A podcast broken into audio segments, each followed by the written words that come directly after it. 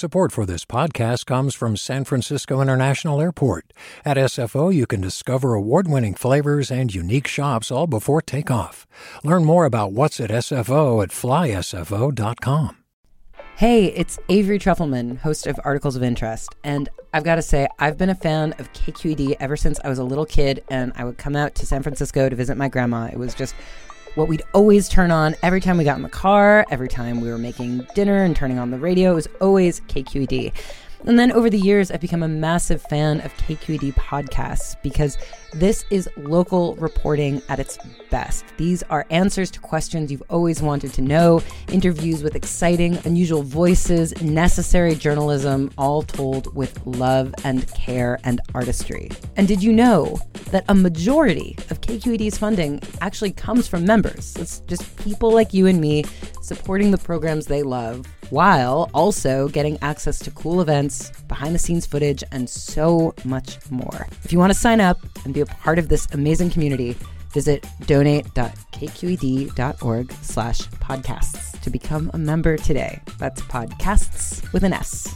Thank you for listening, and thank you for your support. From K Q E D.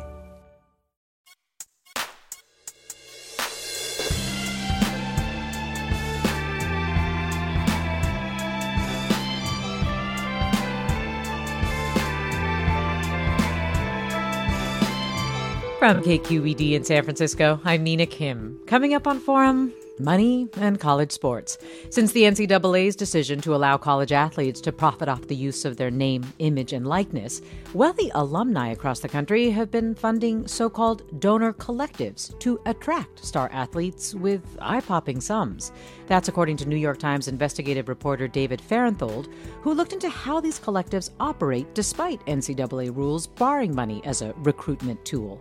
Many collectives are also established as nonprofit organizations, allowing donors to collectives to get tax write-offs. We'll talk with Fahrenthold about what the N C double A and I R S are doing to crack down. Join us.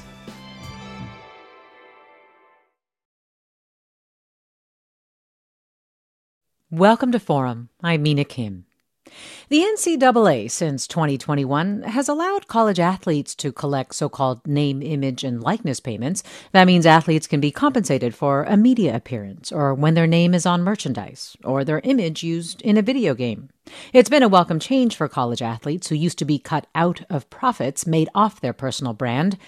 But it's also given rise to a new type of funding operation called donor collectives. New York Times reporter David Fahrenthold says these collectives are transforming the way college athletes are recruited and shifting the economics of college sports.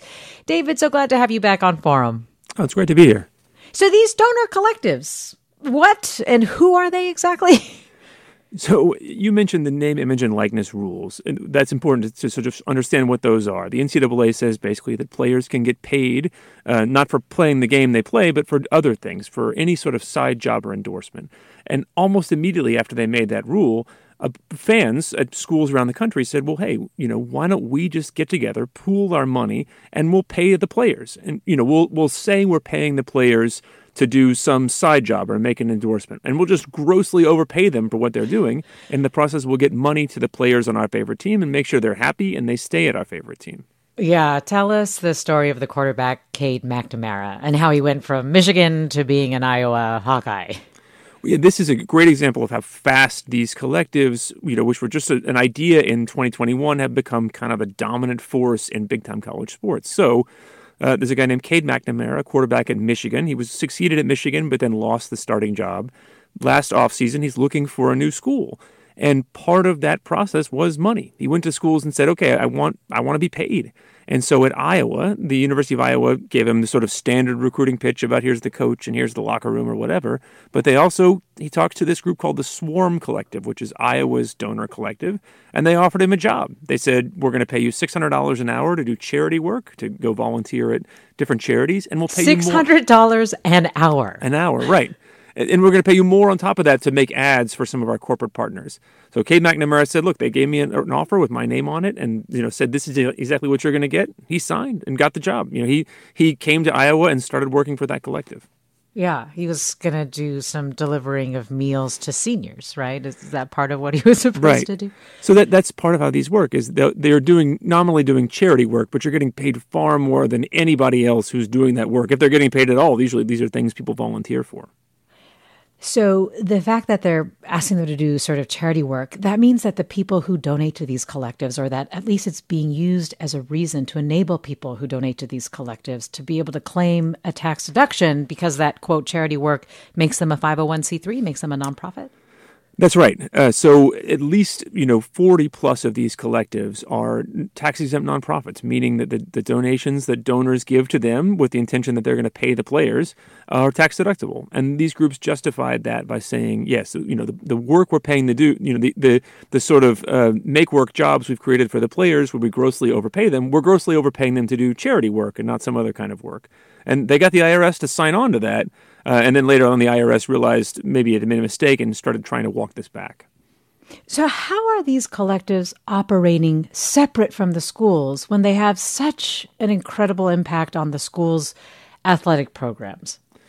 Well, you're right. That, that that is a major issue here. So these collectives are nominally, I mean, officially, they are third parties. They are L L Cs or nonprofits. They're not in any way legally connected to the university. But obviously, they're very closely tied to the university's athletic department. They often take advice from coaches about who to recruit. They work with coaches to make sure that they're paying the right players.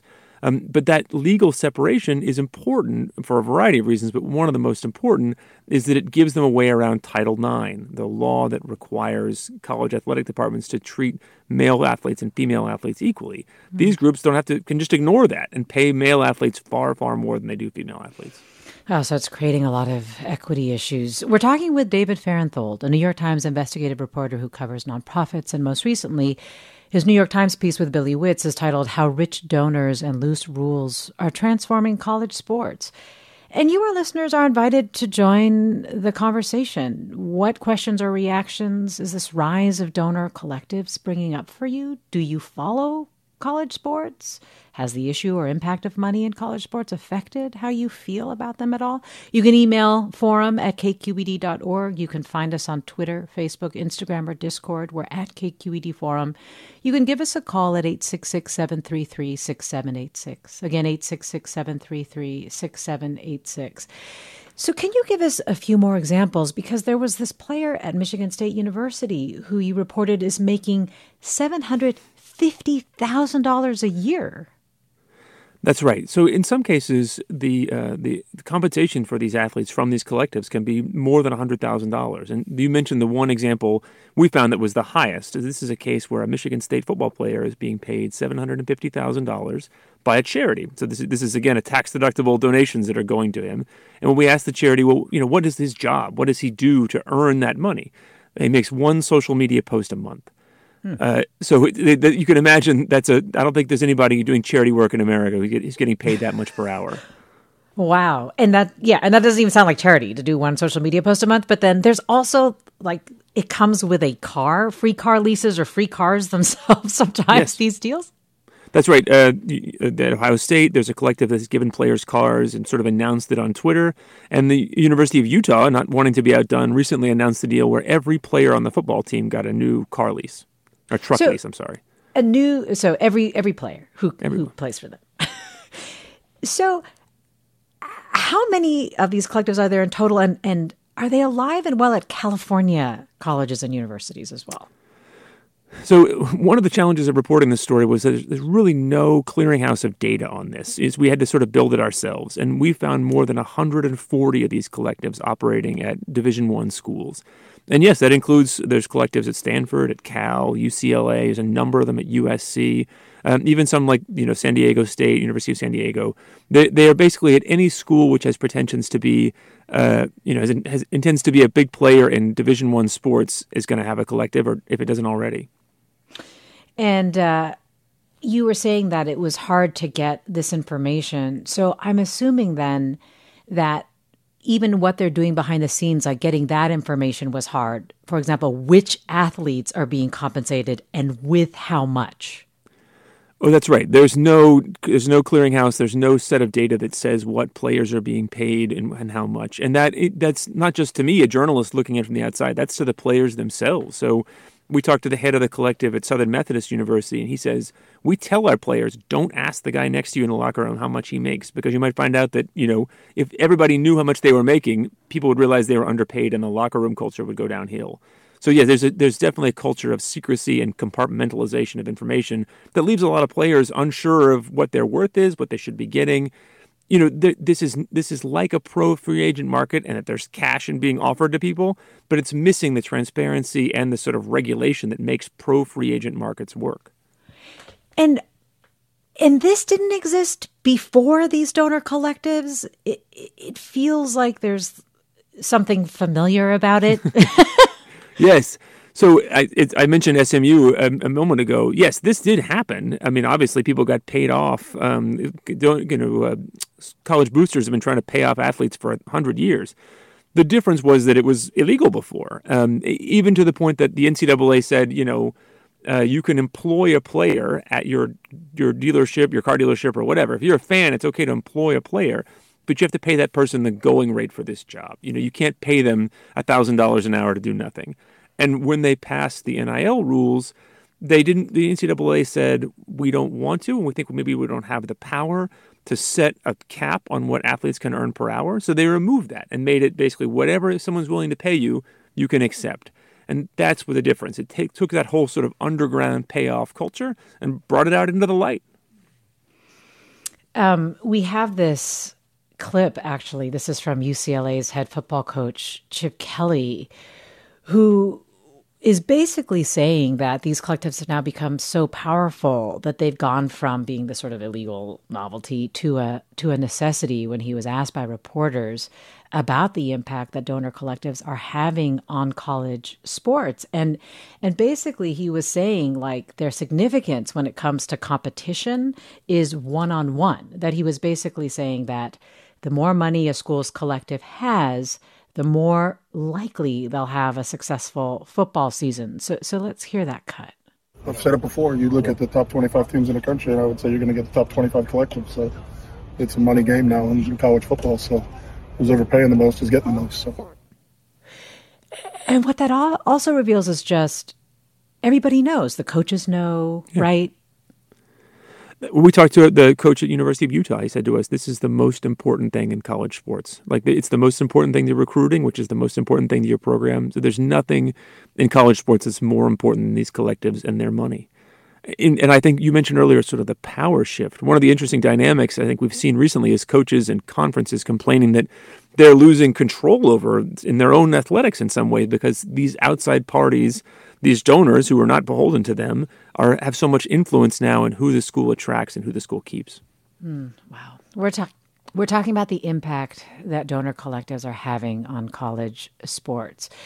Um, it's We're learning about donor collectives as a result of a New York Times investigation by David Fahrenthold and Billy Witz, which is really asking about their legitimacy.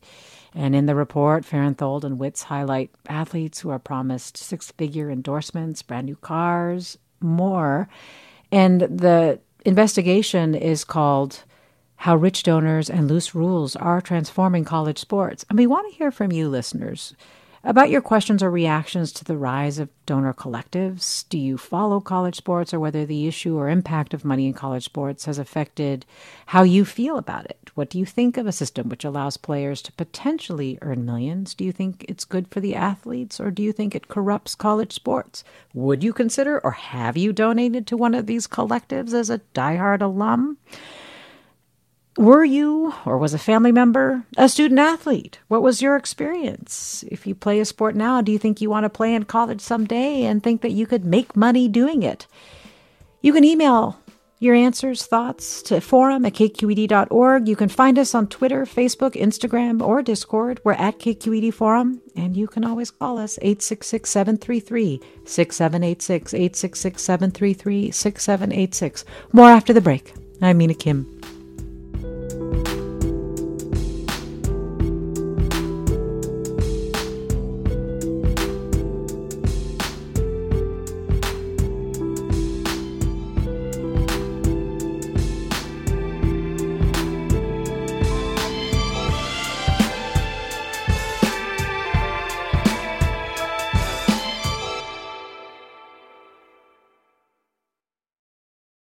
Support for Forum comes from San Francisco Opera. Set ten years after a school shooting, the critically acclaimed opera Innocence takes us into a complex emotional journey where our understanding of innocence and guilt is constantly upended.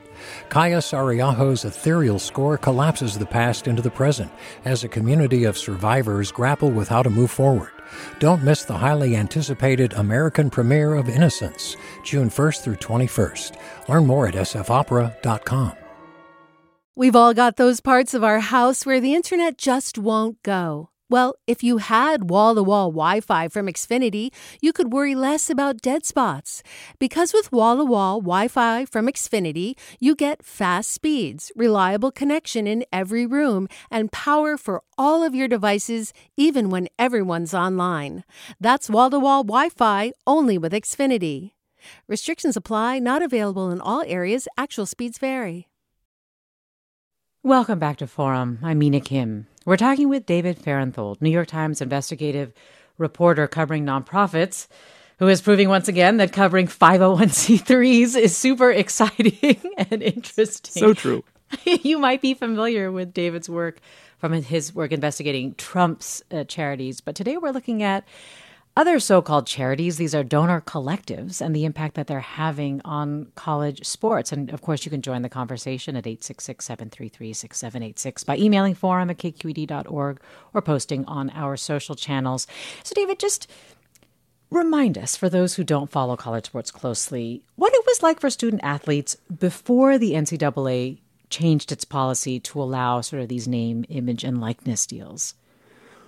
Well, for them, it was the the experience of working in a of powering this giant economic engine. Millions and millions of dollars are flowing to different people because of the work that they do on the field, and not being allowed to have any of it. Being you know the, the rules of amateurism were enforced in a way that all of the money that they produced was kept out of their hands until they turned pro. So you know, for them, it you know it they, they spent years seeking to just do things like be able to take on an endorsement contract, to be able to um, get paid for working at a summer camp where you teach people about your sport. Um, it was so tightly policed. And so we went from that to this world now where there's almost no rules. So, but the rules change, it feels like, has generally been well received, at least by the athletes and families and even the public. I think there was this twenty twenty-one morning consult survey that found that like more than sixty percent of adults believe that athletes should be allowed to, to cash in on, on their success, especially if it's being used to sell things. But can you talk a little bit about, you know, the impact and the benefits that athletes they feel feel like they have received as a result of N I L, name, image, likeness, but also as a result of these collectives? Because you do have some touching stories about the positive impact they had on athletes' lives. Oh, yes. It's a huge, huge boon for them. I think the N I L in general has been a boon for them. But what you have to remember is that the, the sort of original conception of N I L was this would be athletes doing deals with Gatorade or, you know, endorsing a local car dealer or whatever. Most college athletes just aren't that famous. You know, you, they're, they aren't famous enough to move the needle for a commercial endorser, even in their hometown. So the collect, the idea of collectives was, well, okay, well, there's there's somebody out there who's like a, you know, a, a lineman or a, you know, the backup center, somebody that's important to the team, but not that well known to fans, and so wouldn't make a lot of money off the sort of N I L as it was originally envisioned.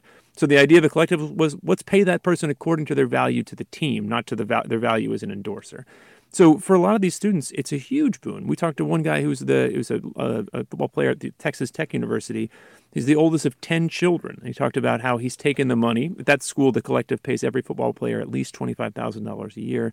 He's taken that money and sent it home to his younger siblings for haircuts or, you know, money to buy books or money to go to the store. So for him, it's been huge. And for a lot of college players, I I think it's, you know, I think it's been a positive for all of them. The only downside we found is just the chaos that this that governs this market. Basically, they're being paid through kind of an, a black market for labor, because in theory, the thing that they're doing doesn't really exist. They're being paid to play a sport with a sort of you know, little bit of a wink uh, by somebody who says they're not. You know, they're being paid for some other job and not really for what they're what for. They're being paid to play their sport without anybody admitting that. Yeah, and if it's a black market for labor, then it sounds like they're pretty vulnerable to having whatever promises taken away or broken by these collectives. That's right. I mean, again, they were starting at zero, so any money is better than no money. But there are the this is not, as I said earlier, it's not like they created the kind of pro-style labor market that professional players do, where there's a, a minimum salary, there's transparency about who's getting paid what, there's guaranteed contracts. Sometimes these collectives, and it happened recently with the collective at Michigan State, you know, they'll sign a player to a contract, tell them they're going to pay them, and then run out of money and disappear. You know, so it's an it's the players are sort of in a vulnerable position where they don't really know what they're worth. They don't really know if they can trust the person they're dealing with, and they don't really know. You know, there, there's no guarantee that the this deal they sign will stay with them if they get injured this year. There's no guaranteed money. They'll get they're getting paid for this year, but at the end of this year, they have to get another contract, and if they're injured, it, they might not get another contract.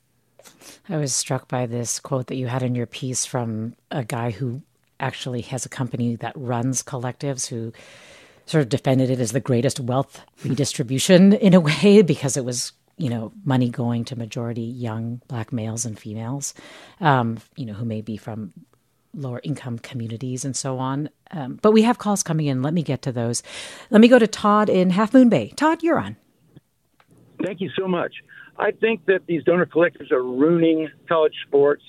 I think they're a terrible thing. I think that the, the talent is what brings the money into the universities, but the universities themselves should take a percentage of their gate and split it between all the athletes on the team equally. That's mm. about the only way I can think of doing it fairly. Hmm. Todd, thanks. What do you think, David? Well, that certainly would be a more direct way. I mean, one of the weird things about these collectives is the, the you know, for the player, the people who pay them and the people that really employ them are not the same. They're, they're working for the school. They're, they're, the labor they're providing is really for the team, and they're being paid by these third parties. So a lot of people have said, well, why doesn't the school just pay them? You know, why, why not, you know, why doesn't the school pay them for the money they're, you know, because the school's making tons of money from T V rights based on their labor. Why doesn't the school just pay them? And the answer for now is the N C double A has resisted that. They're fighting tooth and nail against any perception that the athletes are employees because they don't want to pay them salaries. They don't want to pay their workers' comp. There's, there's so many legal issues the N C double A is trying to hold the line on. And for them, why not? If somebody else has come along to pay the athlete so you don't have to, why would you step in and take that burden? But I do think the caller is right that there is a lot of pressure from outsiders and even people in the industry that, like, why don't we take this this huge, this all these payments and move them in-house to where the, the coach and the school have more control over what their own players get paid. That is an attractive idea, but there's a whole legal framework that would need to be rearranged to make that happen. Yeah. And our astute listeners are raising the questions that you are answering right now. This listener writes, I don't quite understand why these fundraising operations cannot be run through the universities themselves. And Stacy writes, are there any guarantees or protections for athletes once they have signed a deal? Can a collective just unilaterally change the terms? The answer to that is they can't change the terms, but they can go out of business. And that's, you know, that, that's happened a, a several times. There was a famous case where a, a collective in Florida helped recruit a quarterback to the University of Florida, offering him, I think, thirteen million dollars. And then as soon as he sort of got to Florida and wanted payment, the collective just dissolved because they didn't have the money to pay him. Wow. So, yes, there's there's not many guarantees. And these athletes, you're right, like they change their lives, they move, they enroll in places on the say-so of these sort of startup nonprofits or startup L L Cs that can sometimes just melt away. We're talking with David Fahrenthold about donor collectives basically shifting the economics of colleges with regard to their support for certain college athletes. And you, our listeners, are weighing in with your questions and reactions to donor collectives, how you feel about college sports these days and the role of money in them. If you yourself have donated to a collective, if you're a student athlete who would like to see this system benefit them. Again, the number eight six six, seven three three, six seven eight six, our social channels at K Q E D Forum on Twitter, Facebook, Discord, Instagram, our email address, forum at K Q E D dot org. Kenny in Loma Linda, you're on. Uh, yes, I think this illustrates, uh, to me, an indictment uh, of colleges and universities because it, it uh, gets them away from their core mission. And I think their um, relationship with the N B A and the N F L. And I think really what needs to happen is the colleges need to get out of big-time sports, and the N B A and the N F L need to have their own minor league systems where uh, pro prospects go into instead of uh, cycling through colleges, huh. um, a little more like baseball and soccer have. But, uh, yeah, I, I just think that um, it's it's a problem because it takes universities totally away from what their mission is.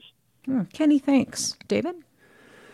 I, I think that is true. The the problem is that the universities have gotten so dependent on both the giant amounts of cash flow that come from big-time sports programs and also the alumni connections and identity that come with having a great football team or a great basketball team that they're going to be really unwilling to part with that. Um, and, and I think that is one of the one of the sort of fissures we're seeing here is, you know, the college sports, the, you know, the, there's a huge moneymaker in football and basketball, and for most schools, yes. nothing else. Um, and they use football and basketball money to subsidize those other sports, but they don't want to pay players as employees because then they'd have to, because of Title nine, they'd have to pay the football players the same as the women's lacrosse players or the women's golf players or the men's gymnasts. And they don't want to do that. And they don't, I don't think they find that unsustainable. I think everybody's looking for a way to somehow legally separate men's basketball and college football from the rest of the N C double A and play it by different rules. Um, I do think we're heading for a place where the marriage of big time, those two big time sports and all the other sports in one athletics department, one legal regime, one N C double A regime is getting more and more untenable. Yeah. Yeah.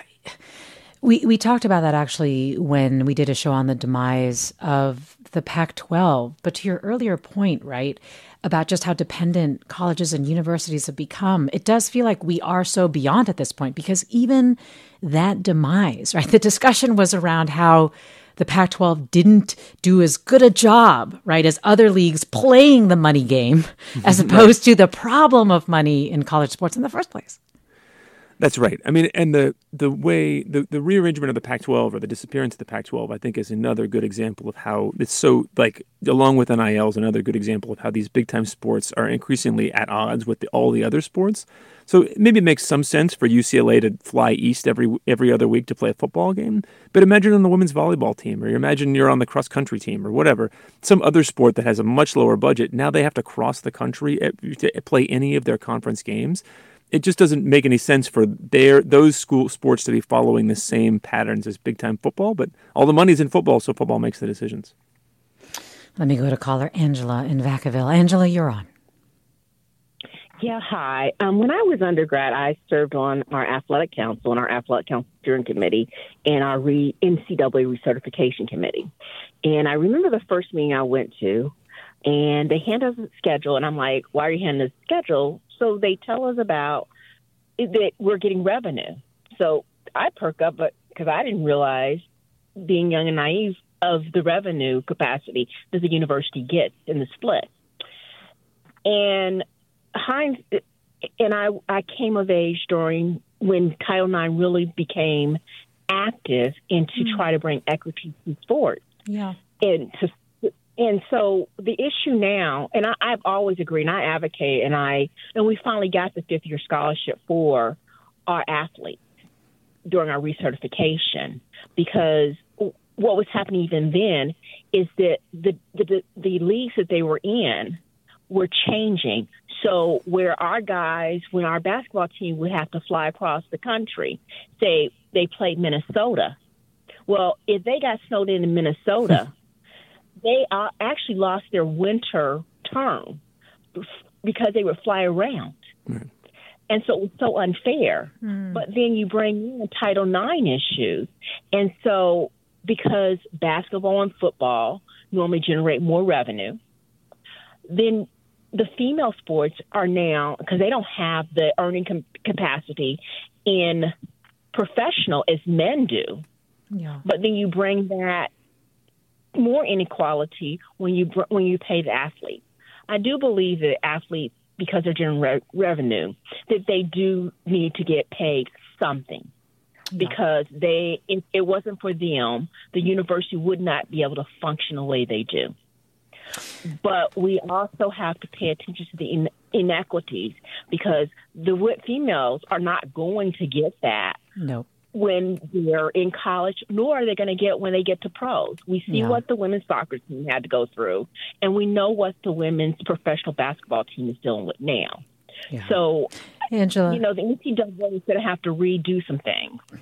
Thank you for, for sharing that, for sharing your perspective, your own experience, and also for really, as you were saying, David, the, the point that you were making about how the collectives are not subject to Title nine.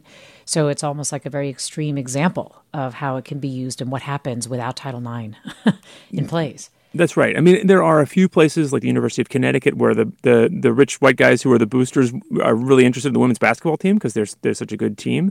But in general, I think we, we said that, you know, the average starter on a Power Five conference college football team makes one hundred three thousand dollars. The average starter on a women's basketball team, sort of the most prominent women's sport at those schools, makes like nine thousand dollars a year from these collectives. So there's a huge, huge disparity there between male athletes in these revenue sports and everybody else, but particularly with women athletes. Well, let me go next to caller Kelly in Fairfax. Kelly, you're on. Hi, uh, I was an athletic trainer at the a student athletic trainer at the University of Utah way back before all these rules were lifted, and I was also a trainer for Jeremy Bloom, who uh, was at the U S ski team. He was also a college football player, and um, he was forced by the N C double A to uh, choose basically between his two careers because he could not have a professional skiing career and also meet all of the rules of the N C double A for basically making money as a professional athlete, even if it was a college football player. And I think um, it, it's really unfortunate that we couldn't have come to the middle ground, but I think that's squarely on the N C double A because they fought any sort of reasonable compensation or pay or sharing of gate or anything like that to such an extreme for so long that it drove the athletes into this level of litigation to get so they could um, uh, have some reasonable pay. A lot of the football players uh, at um, the University of Utah, and I'm sure it was with other programs uh, across the United States, really had trouble uh, living because yeah. uh, scholarship and three meals a day during the season just didn't cut it. And the yeah. booster rules We're, we're very onerous on them. Well, you know, Kelly, this listener, Steve, I think is saying something sort of similar to you in terms of, I don't know, a middle ground. Steve writes, when the N C double A first announced college athletes could get paid, I was for it, being a huge Cal fan. I thought this might help level the playing field, since Cal basketball, for example, has no hope of competing for top players against the top tier of college basketball teams. I think this phenomenon that Fahrenthold has uncovered is not surprising for something that's kind of new and really just needs to be regulated. In fact, it would be nice if this notion of leveling playing fields is important, that limits were set inversely to rankings by sports. We'll get more into this. We're coming up on a break, but let's just start in terms of, are there any efforts, or at least is the N C double A making any effort to resolve or to address what is happening? Well, you're going to laugh, but the N C double A's first move is to ask Congress to step in and, and, and make some sort of regulation here, uh, which I think is not just because of the current state of Congress, but because people in Congress genuinely are far apart about what to do uh, on this. I think, but also really doesn't unlikely. The N C double A, can't they make rules? I mean, yes. So they, they have started making rules, but their rules are so um, it's such a glacial pace. I mean, the things they're proposing now are, you know, standard contracts and a little more transparency. There's nothing about. Um, there's a there's nothing there's no real rules that would give new structure to this system, and they've also said basically they don't have any enforcement power over collectives. So if, once you've admitted these people are beyond the reach of your law, then what you know why change the law? It's not going to affect them at all. Yeah. Well, do you want to talk a little bit about what there was a congressional hearing and and what came of that? Well, there, it was an interesting congressional hearing. Uh, it was before a Senate committee where they, you know, they talked about that some representatives from collectives and conferences talked about sort of the chaos this had unleashed. But there were widely different perspectives among them about what to be done about it. The collectives, their mission, because a lot of them have run into fundraising problems. It's hard for them to start. It's hard for them to raise enough money from people, uh, especially if they're t- if they if they raise money, spend it on the players, and the players don't win.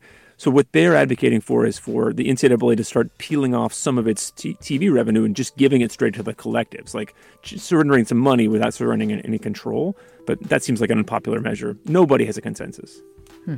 We're talking about money going to college athletes through donor collectives, what they are doing, and the extent of their uh, payouts. Uh, this is a result of David Fahrenthold and Billy Witz looking into it for a New York Times investigation called How Rich Donors and Loose Rules Are Transforming College Sports.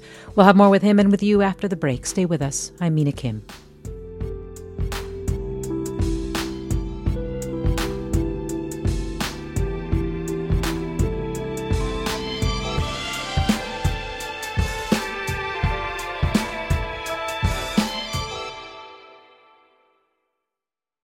Support for Forum comes from San Francisco Opera. Set ten years after a school shooting, the critically acclaimed opera Innocence takes us into a complex emotional journey where our understanding of innocence and guilt is constantly upended.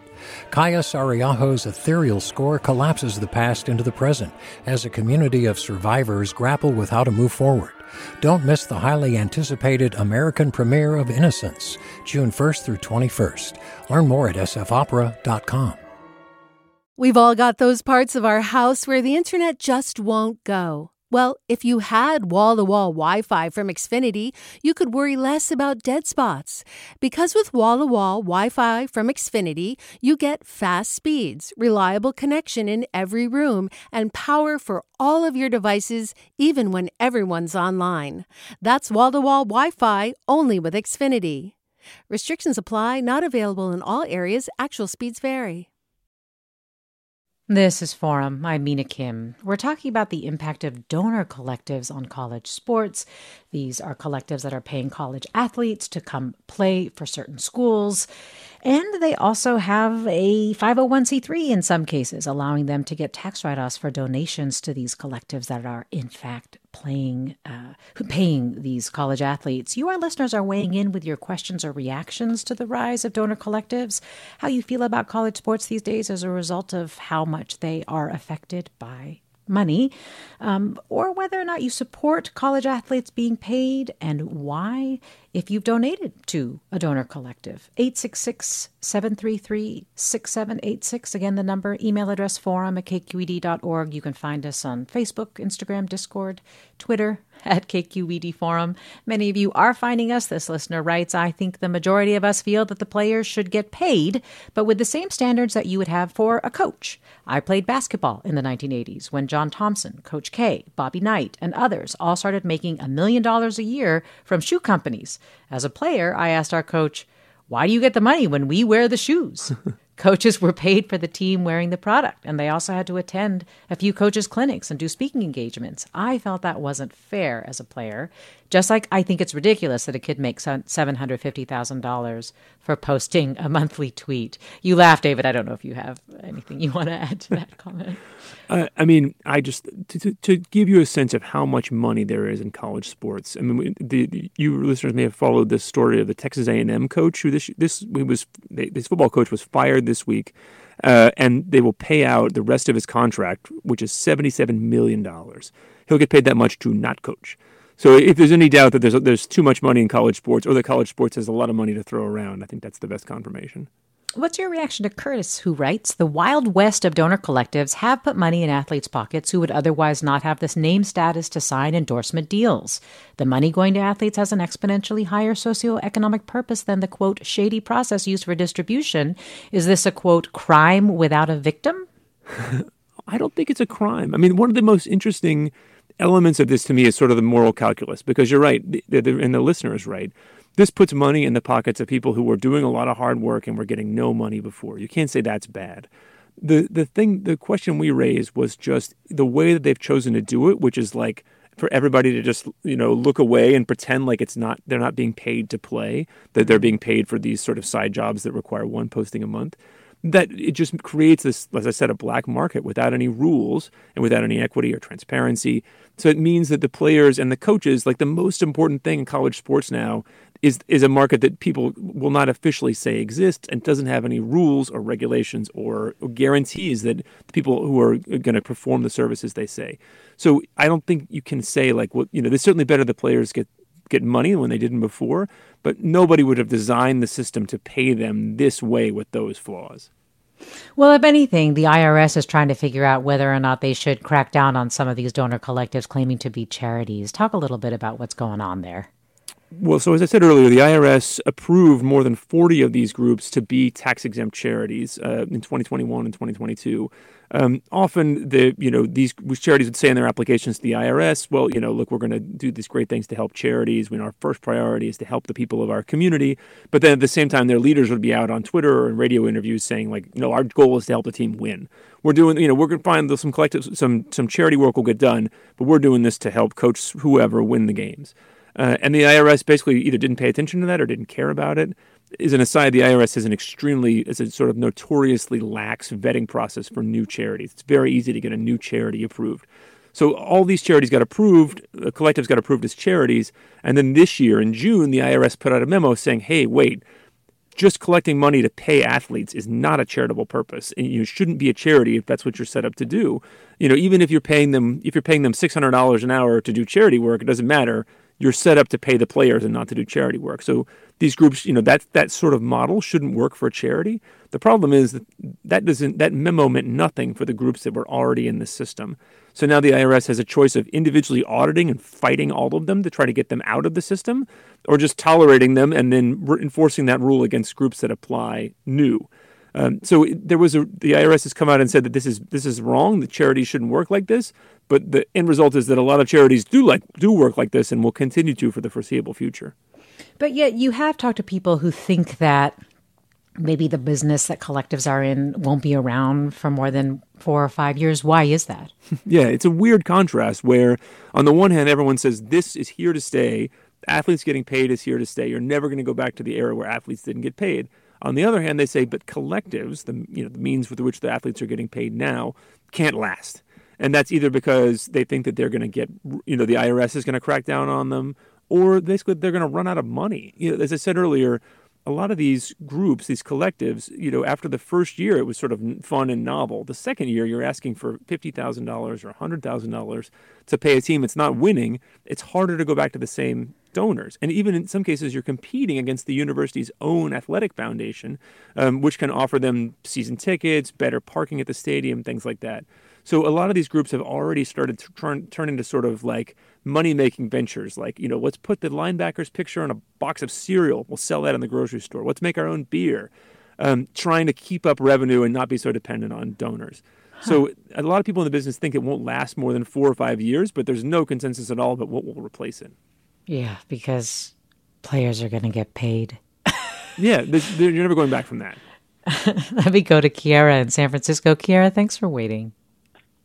Yeah, absolutely. Um, I have two anecdotes and a question. Um, first, I love that David brought up the seventy-five million dollars buyout of the Texas A and M coach. And one of the particularly fun things about that was A and M went to their donors to raise the seventy-five million dollars and change um, to... you know, quote, unquote, fire this coach with the buyout. And then before the last game that the coach coached in, they presented the football team with that giant check for that money. So the yes. coach was like on the field accepting the money, knowing that he was getting that check from the donors. Um, I, I found that hilarious. Um, and then going into experience too, you know, I worked in college athletics and, you know, experienced firsthand the stronghold of the N C double A, similar to the previous caller with the Jeremy, Jeremy Bloom anecdote, and these experiences of feeling like you have to go along with what these rules are. Otherwise, you're not going to get a cut of the television revenue. You're not going to get a cut of, you know, the other sources of revenue that the N C double A really has strong-armed on. And so I, the question that I have is, you know, the N C double A's line of, you know, their student athletes first. They receive compensation in the form of scholarships, um, and a lot of people can attest to these scholarships are not exactly fully utilized and they're not being, you know, taken fully advantage of because they're traveling across, like U S C is going to be going to Maryland multiple times a year, all of their teams that was brought up earlier.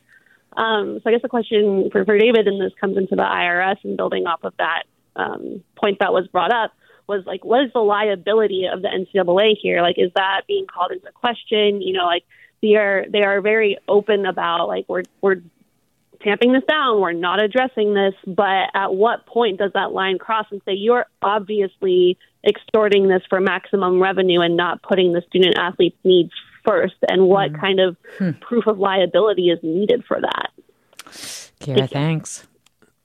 Well, the N C double A is finding itself in an increasingly perilous, perilous legal position. So they um, have they, they've long counted on Congress and the courts to protect their sort of monopoly power over their sphere, and that's eroding. They lost their last case before the Supreme Court, I believe, nine to nothing. So they clearly are in a place where they have a lot of money, but they have less power than they used to to enforce their rules. So uh, I. I, I and I think people have tried to sue them for their role in sort of policing the system and keeping money out of athletes' hands. I think the trouble for them now is that they've now, in this field of N I L, they've given everyone the, the message that, like, hey, we're toothless. Do whatever you want. The only school that they've even come down on at all for N I L, so I should say, one of the things that N I L collectives are not allowed to do is to is to help recruit players from other schools, to make right. offers to players at other schools so they'll transfer. That obviously, we wrote about it happening in Iowa. It happens everywhere. Um, so the one time the N C double A has enforced its rules was against the booster in Miami, who literally live tweeted himself trying to recruit two women's basketball players to Miami. Um, so unless you do it, unless you do it live on Twitter, they're not coming after you. So I think we're the N C double A is now struggling in this p- period where their enforcement power has gone almost to zero, and they're watching sort of these events happen outside of their control. So they're happy, I think, that the schools don't have to pay these athletes, that somebody else has stepped up to pay these athletes. But the consequence has been a huge loss of control for them and their schools. Well, we're getting some reactions from listeners. Pete tweets, this is not about free market capitalism. It is about the corruption of amateur sports. Athleticism has been blindsided by big bucks. So much for the thrill of victory. Catherine writes, shame on the I R S for approving yet another way for the rich to avoid paying taxes. It never ends. And Lois asks, has these collective payments trickled down to high school football teams or other sports?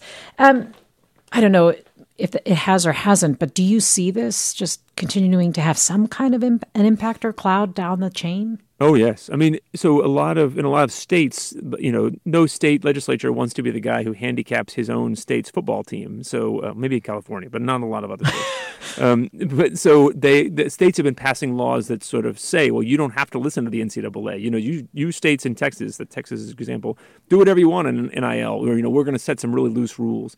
And some states have actually extended N I L payments to high school. Yeah. So one really telling, I think, idea, sort of illustration of how money has become the currency of this system was in that hearing you mentioned in front of the Senate. Actually, no, it was a different hearing. Anyway, the the, the athletic director at, the, at Ohio State said, you know, now when we recruit players, when we call up Ohio, you know, we call up high schoolers and want them to come to campus for a recruiting visit, they want us to pay them. They ask for five thousand dollars just to come to campus. So, you know, it's unlocked this thing where everybody wants to be paid to do whatever, you know, to play their part in this system. We're talking about this system. We're talking about money in college sports. We're learning more about donor collectives with David Fer- David Fahrenthold of the New York Times, an investigative reporter who covers nonprofits.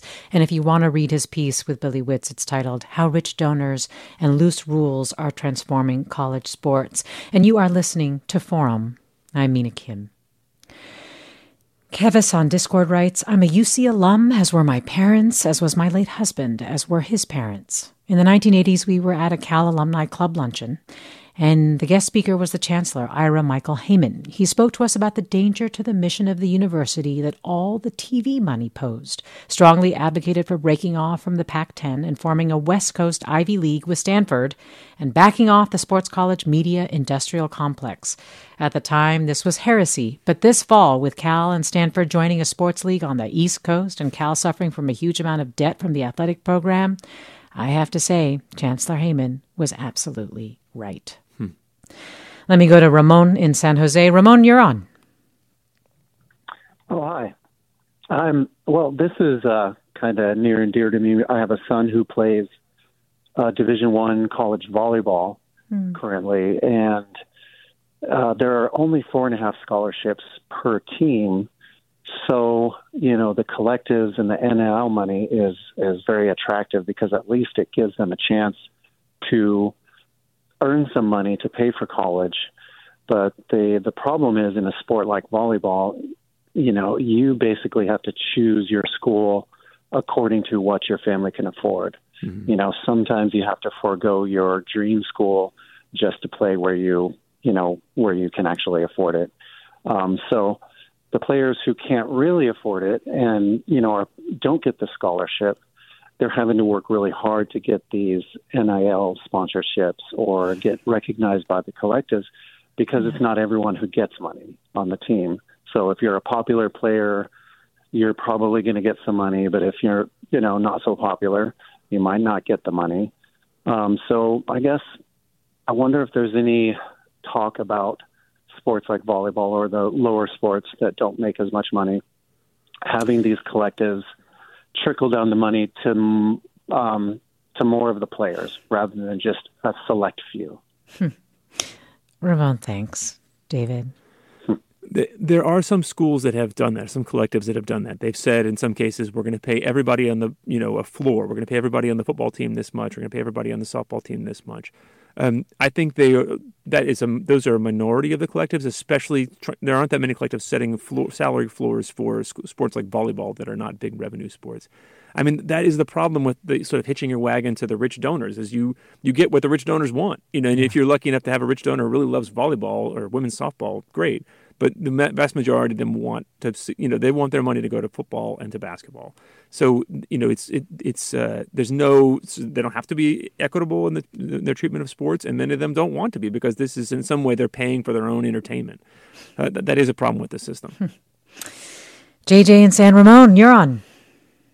Hi, Mina. Hi, David. Good to talk with you. I enjoyed a full volleyball scholarship to Stanford back in the eighties and really felt like that was enough money for me. My question for you, David, though, is slightly different because I do believe the N C double A is an unregulated monopoly. And I'm really concerned with the number of food insecure athletes on teams. So many athletes, even on Texas A and M and Alabama and big schools, are practice players. Sometimes they get to travel, but they fill in the rosters and they play really important roles on the teams. They make the first team better. But the N C double A limits the number of meal plans that an athletic department can offer, and the donors aren't allowed to pay for that either. So how can a, an institution like the N C double A justify N I L when they have hungry athletes? Hmm. I don't get it. Yeah, J J, it's such a good point, and just the incredible inequities. I don't know what it does to a team to have, you know, athletes that are getting paid seven hundred fifty thousand dollars a year and others who can't even eat. I mean, that can't be good for the team dynamic either, just the effect on athletes too. Anyway, David, your response to J J. Thanks, J J. Well, th- and that surprised me too. I talked to some a player at Michigan State who said something like like that. I mean, somebody who started at, at Michigan State about how, you know, they often would sort of raid the the athletic department, the football building's, you know, um, cafeteria for food meals after hours because they couldn't afford to make meals at home. Uh, you know, what you mentioned earlier, the sort of the the disparity between what what some athletes are getting and what others are getting. Remember that also this is happening at the same time the N C double A has relaxed its transfer rules, so it makes it really easy, much easier than it used to be, for players to go from school to school. So because they don't have to wait a year anymore, is that they don't have to wait a year? Exactly. It started during COVID, and now that's just the rule now, the transfer portal.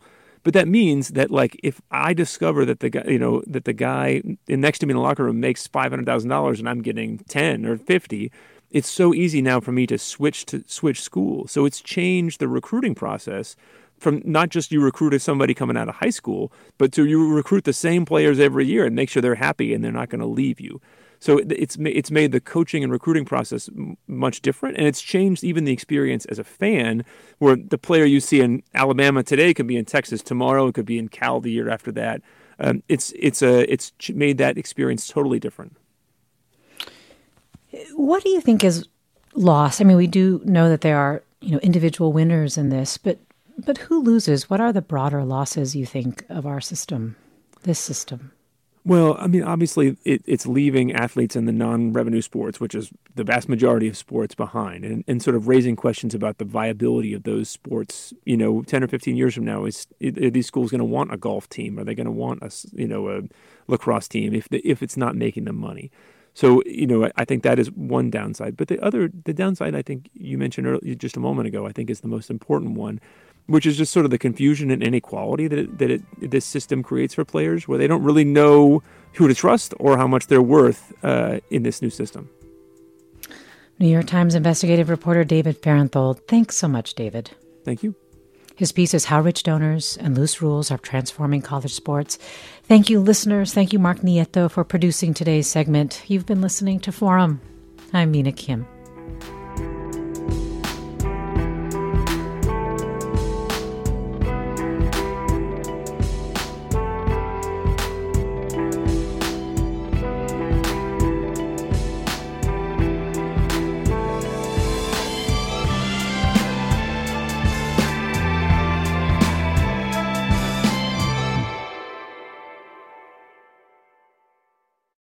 Funds for the production of K Q E D's Forum are provided by the John S. and James L. Knight Foundation, the Generosity Foundation, the Germanicos Foundation, and the Heising-Simons Foundation.